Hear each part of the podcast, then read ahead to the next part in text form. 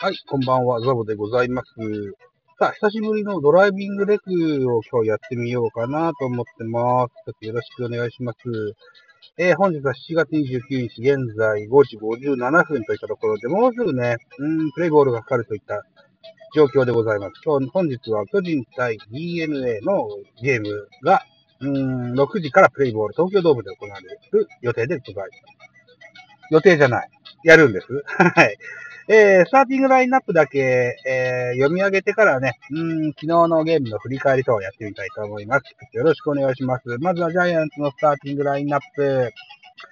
1番セカンド北村、2番センター丸、3番ショート坂本、4番サード岡本、5番レフトウィーラー、6番ファースト中島、えー、7番ライト陽、8番キャッチャー住谷、9番ピッチャー戸郷となっていうラインナップです。えー、だから、セカンド北村入ってますね。えー、吉川じゃないわけですね。で、えー、っと、丸が2、3番が2番に上がって、2番の坂本が3番に入ってると。で、えー、っと、ウィーラーがレフトに入ってるが、亀井さんが本日はお休みと。あと、パーラーもお休みですね。ヨー君がライトに入ってますね。ということで、左ピッチャー対策でございます。えー、ベイスターズのラインナップ行ってみましょう。1番ライト、梶谷、2番センター、音坂さん。3番セカンド、外、4番セレフト、田野。5番ファースト、ロペス。6番サード、宮崎。7番ショート、柴田。8番キャッチャー、高城。高城だよな。うん。えー、9番ピッチャー、浜口さん。左ピッチャーですね。はい。ということで、えー、ジャイアンツ左ピッチャー対策として右バッターをずらりと並べず、不人になってございます。さあ、2分喋っちゃったな。えー、ドライビングレフ、運転していきましょう。ちょっとよろしくお願いします。えー、現在はいつもの県境のローソンでございます。ここでね、えー、いつものタバコといつものビールを購入して、子供たちを迎えに行こうといった算段でございます。さあ、ということで、昨日ですね、7月28日のゲーム、ジャイアンツ対ベイスターズのゲームをちょっと振り返ってみたいかなというふうに思います。東京ドームのゲでのゲームですね、先行はベベイスターズでした。ベイスターズにスコーンと先制で取られましたが、うん、回の裏、坂本勇人キャプテンさんがですね、同点のソロホームランを放ちました。うん。で、1対1の同点となってから、えー、っと、岡本が11号ソロホームラン。それと、パーラーが内野ゴロの間に1点を続いた。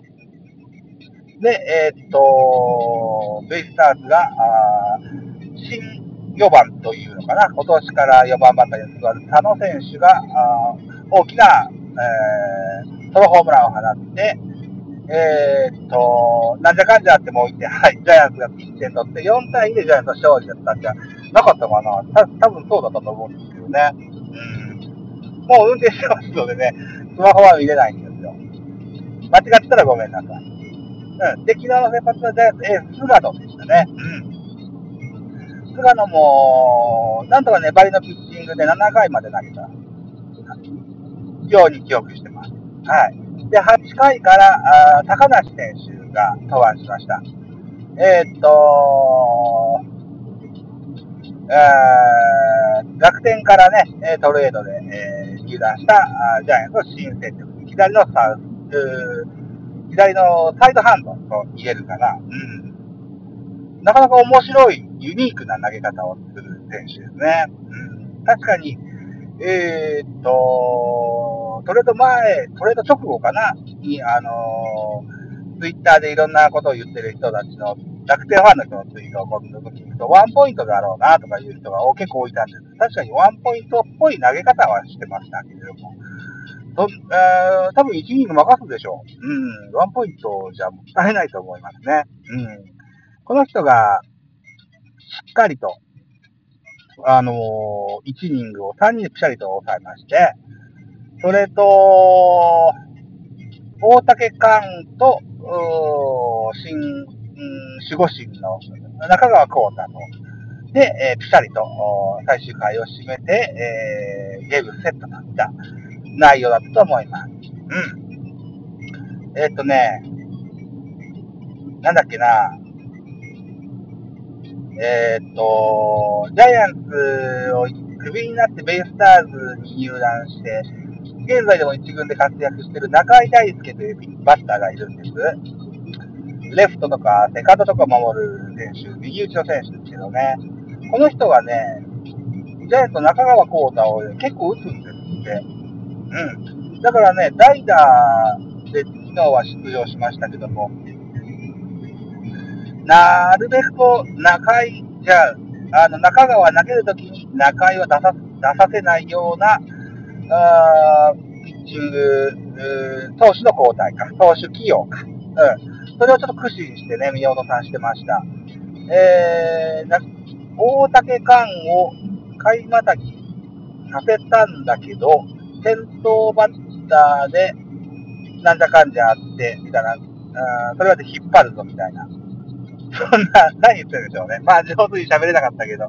でも、とにかく、中川と中井を対決させたくないような感じで、えー、リリーフを駆使してたのは、なんとなく覚えてます。うん。はい。そういったゲームになってしまい、なりましてね。勝利といったことでございました。という感じですね。今日はどうなることでしょうか。で、えっと東郷、うーベイスターズは浜口の選抜でございます。東郷は、えー、前回負けちゃったんでね、4勝目をかけての登板でございます。えー、勝ち星で言うと、昨日、菅野が勝ちまして、えー、勝ち星のハーラーダービーでは単独トップの5勝目だったかな。それで、うんと、岡本も11号ホームラン、これはセリーグの1位だったかな。うん、という感じでね、うん、投打ともに噛み合って好調のジャイアンツでございました。いったとこでしょうか。うん。まあ野球はこんな感じにしときまし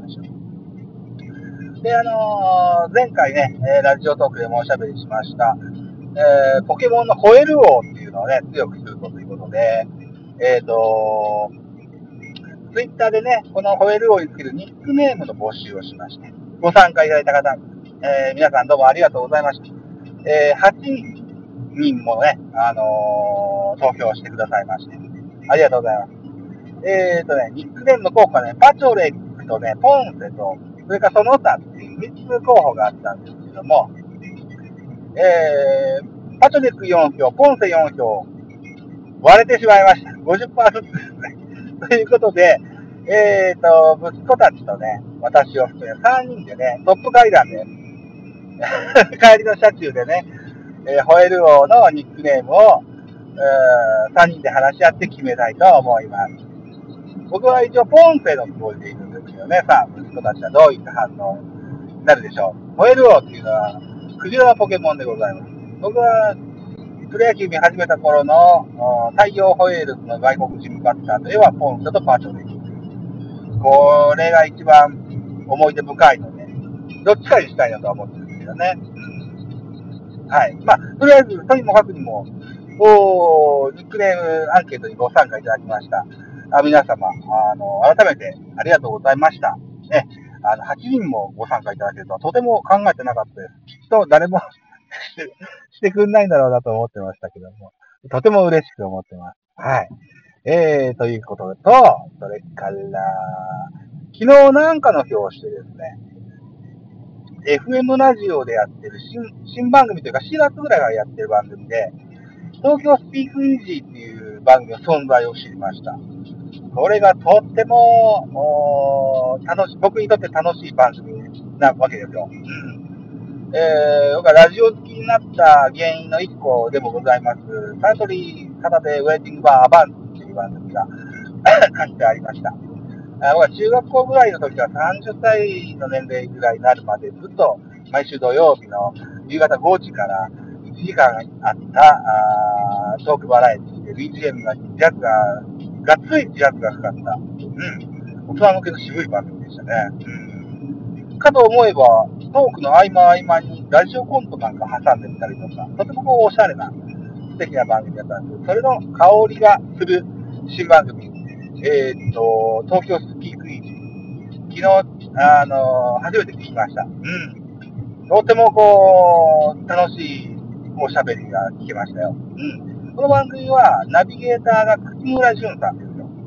渋い声のおじさんでね、何年前だろうな、サントリーオールドっていうウイスキーのコマーシャルも知ったことがありますね。うん。この人はナビゲーターで、えーっと、バーに来てるという設定でね、とある A という人と B という人が、台本なしでおしゃべりする1時間のトークバラエティになってます。うーんと、僕が聞いたやつはですよ、時は高子と石田、石田ひかりの回、それと、うんとね、指原莉乃と若槻千夏、この二人の喋りを、だから2本聞きましたね。うん。あのー、やっぱね、FM っぽい、とてもおしゃれな感じで喋ってましたしね。時は高子とね、石田ひかりは同い年なんですって。同い年で、初共演がこの東京スピークミュージシャンだったんですけど、とてもこう、なんだろうな、めったにない顔ぶれではあるじゃないですか。と初共演だから当然そうなんですけどね。うん、とても楽しく聞きました。